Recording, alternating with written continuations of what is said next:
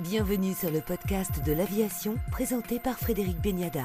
Avec Accenture, partenaire stratégique des entreprises dans leur transformation technologique et humaine. Invité aujourd'hui du podcast de l'aviation, Didier Kayat, directeur général de l'avionneur et équipementier français Daher, pour d'abord évoquer avec vous l'un des grands succès de votre société, le T B M, l'avion d'affaires turbopropulsé. Bonjour Didier Kayat. Bonjour Frédéric Bagnander. Alors trois ans après l'introduction du, du neuf cent quarante, vous venez de lancer il y a quelques semaines maintenant le neuf cent soixante. Qu'est-ce qui change sur cet avion ? Il y a beaucoup de choses qui changent. D'abord, on a une interface homme-moteur hélice qui est complètement électronique et donc on a une meilleure précision dans la préparation du vol, dans le vol lui-même. Ça, c'est sur l'aspect technique. Et aussi, il y a une nouvelle cabine qui est beaucoup plus digitale, qui change l'expérience du passager aussi bien que celle du pilote. Donc, c'est une vraie révolution. D'où l'accueil très favorable qu'on a eu lorsqu'on l'a présenté à Sun and Fun il y a quelques semaines. Ça veut dire que le neuf cent quarante n'était pas tout à fait adapté à l'époque? Parce que trois ans, c'est, c'est récent. Ben, Frédéric, si vous vous souvenez, quand on, lorsqu'on a racheté Sokata il y a une quinzaine d'années maintenant, on a décidé de donner une deuxième vie au T B M. Et on a lancé, depuis deux mille quatorze, un avion tous les deux ou trois ans. Le neuf cents, le neuf cent dix, le neuf cent trente, le neuf cent quarante, le neuf cent soixante. On pense que tous les deux trois ans, on peut faire de l'innovation incrémentale sur nos avions, qui fait que l'avion se vend très bien, parce que nos pilotes sont fans d'innovation.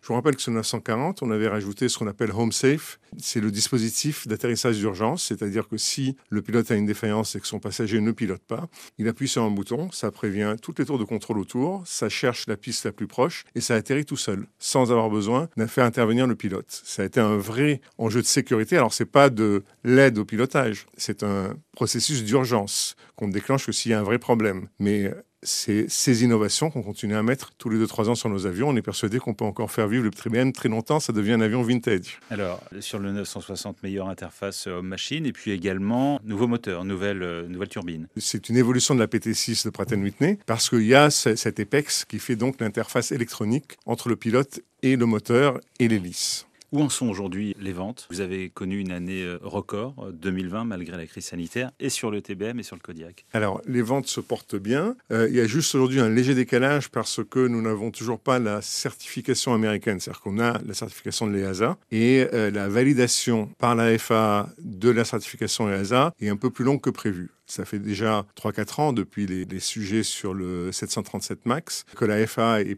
plus lente dans la plus validation, plus prudente, plus lente et, et en pleine réorganisation. Les avions sont vendus, les avions sont largement produits, certains en tout cas. On attend juste de pouvoir avoir la certification F A A pour euh, les convoyer et les livrer à, à leurs propriétaires. Donc on va dépasser encore une fois les cinquante, probablement cinquante-cinq avions cette année sur le T B M. Et le Kodiak, qui est notre autre très bel objet, puisque ça fait maintenant trois ans que nous développons le Kodiak, se vend bien aussi.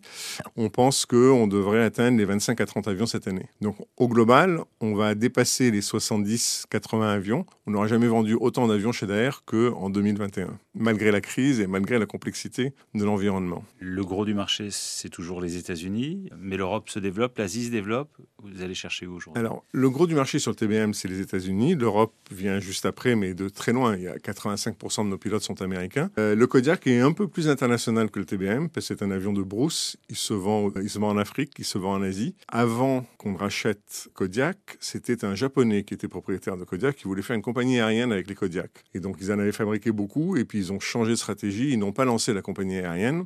Du coup, on a passé les deux premières années à vider ce stock de produits neufs qui n'avaient jamais été utilisés pour ne pas tuer le marché avant de recommencer à produire ce qu'on a fait dès cette année. La clientèle, le profil type du propriétaire de T B M et de Kodiak, c'est quoi ? Alors, le T B M, le profil type, c'est un, un Américain qui a réussi et qui adore piloter. Donc, il a en général sa société. C'est tous des propriétaires pilotes sur le T B M. Il a sa société, il achète l'avion sur la société, il s'en sert en semaine professionnellement et le week-end pour ses loisirs. Ça, c'est sur le T B M. Et sur le Kodiak, il y a un peu plus de, d'opérateurs qui achètent le, le Kodiak. C'est aussi des propriétaires pilotes, mais en gros, le T B M va deux fois plus vite, coûte deux fois plus cher et se, sur des, se pose sur des pistes deux fois plus longues que le Kodiak. Le Kodiak n'est pas pressurisé, le T B M est pressurisé. Donc ça en fait deux avions très différents mais très complémentaires. Mais c'est souvent, et dans la, dans la plupart des cas, des propriétaires pilotes, des passionnés de pilotage et qui en ont un usage duel en semaine professionnellement et en week-end pour leur loisir. comme l'ensemble du secteur, constructeurs, compagnies aériennes, vous êtes confrontés aussi aux défis environnementaux. Qu'est-ce que vous faites, vous, pour être plus vert ?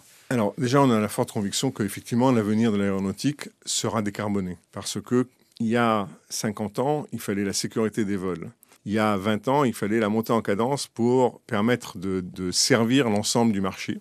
Le nouveau challenge des ingénieurs aéronautiques, c'est de faire des avions décarbonés. Alors, ça va se faire dans le temps. D'abord avec les carburants décarbonés, les fameux S A F, mais très vite ensuite, il y aura des solutions hybrides probablement, électriques sans doute, hydrogène aussi, selon la taille de l'avion, selon les, les développements. Nous, chez Daher, on a été assez précurseurs là-dessus, parce que euh, il y a trois ans déjà au Bourget, on a lancé Ecopulse, qui est un démonstrateur d'hybridation du T B M, en partenariat avec Airbus et avec Safran, et dont le démonstrateur devrait voler d'ici la fin de l'année. On apprend énormément de choses, entre autres la gestion de la haute intensité électrique dans un avion, qui n'est pas simple, mais aussi le mélange des énergies, puisque en fait, on rajoute des moteurs sur la voilure du T B M, en plus du moteur thermique.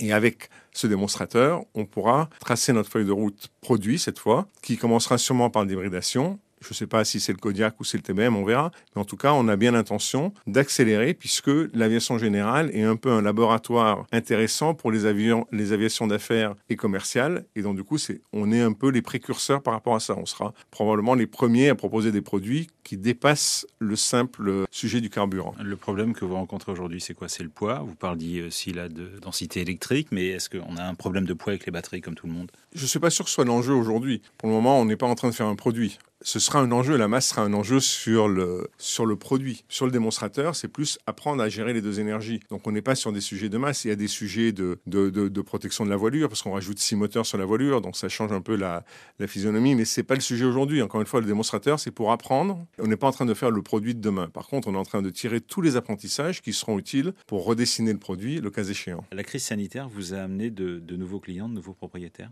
Alors, la crise sanitaire nous a pas amené... On a eu un, un, un petit trou d'air, si je peux utiliser l'expression, en deux mille vingt, parce que là, là où, depuis la série des neuf cents, on vendait plus de cinquante avions par an, en deux mille vingt, on n'en a vendu que quarante-quatre, si je me souviens bien. Donc, il y a bien eu un trou d'air, mais c'est plutôt le renouvellement continu de nos gammes qui fait qu'on attire des clients qui ont déjà des anciens avions, qui achètent le nouveau et qui remettent leur, leur avion qui a une très bonne cote sur le marché d'occasion sur le marché, c'est ça qui attire les nouveaux clients en général. C'est ce phénomène-là. Donc le, le marché de l'occasion se porte extrêmement bien. La reprise passe avant tout souvent par le marché de l'occasion. Alors, il n'y a quasiment pas de T B M à vendre sur le marché d'occasion. En général, on fait du brokerage, c'est-à-dire qu'on rachète l'avion d'un de nos clients, on lui vend un avion neuf et on revend très rapidement son avion d'occasion, sans faire de marge dessus. Merci.